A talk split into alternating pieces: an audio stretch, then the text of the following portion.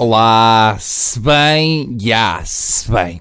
Como o estimado e informado ouvinte já deve saber, o caso da exposição sobre 100 anos de presidentes incendiou o debate na Assembleia da República. Bustos de Carmona, Américo Tomás e Craveiro Lopes, numa exposição que vai ser inaugurada na Assembleia da República, motivam revolta da esquerda, enquanto PSD e CDS respondem que não se pode apagar a história. Eu, à partida, não aprecio muito Bustos. Eu sou da opinião que Bustos, nesta altura, é muito Estado Islâmico. E em vez de Bustos, que tal nádegas? Hum? Ir ver o rabo do Carmona pode ser giro.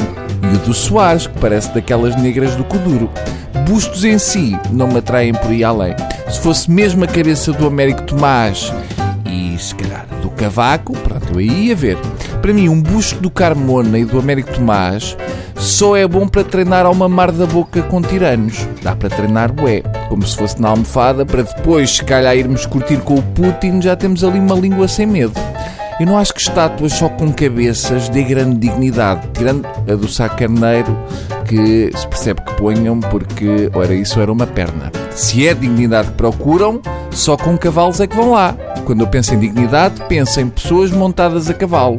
Uma estátua de um canalizador montada a cavalo impõe mais respeito do que a cabeça do Carmona. Em termos meramente políticos, eu tenho dúvidas quanto a este assunto. Devemos ou não pôr lá as cabeças todas? Eu estava hesitante, mas quando vi que o deputado que veio defender a exposição com os presidentes fascistas era o Carlos Abreu Amorim, passou-me logo a dúvida. Se fizermos o contrário do que diz o Carlos Abreu Amorim, de certeza que somos mais saudáveis. Basta olhar para ele. Eu acho que não se deve apagar a história, mas o mais giro é que iniciativas que incluam símbolos fachos partem sempre dos mesmos. Já do lado dos comunistas e do Bloco de Esquerda, eu percebo o incómodo.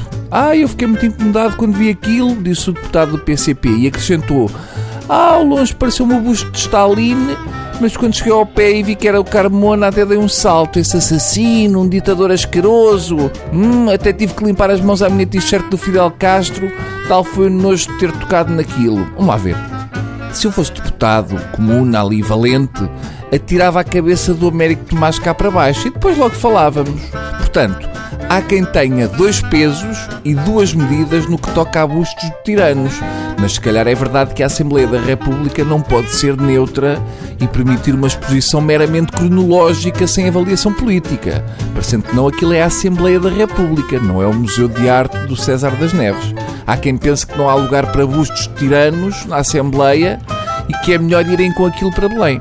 O pior daquilo é mesmo a qualidade do busto em si. Devem ter sido feitos por aquela senhora espanhola que se tornou famosa por aquele restauro em Espanha. Por exemplo, o Yanes não parece o Yanes, parece que foi cruzado com o Sampaio, como no filme da Mosca.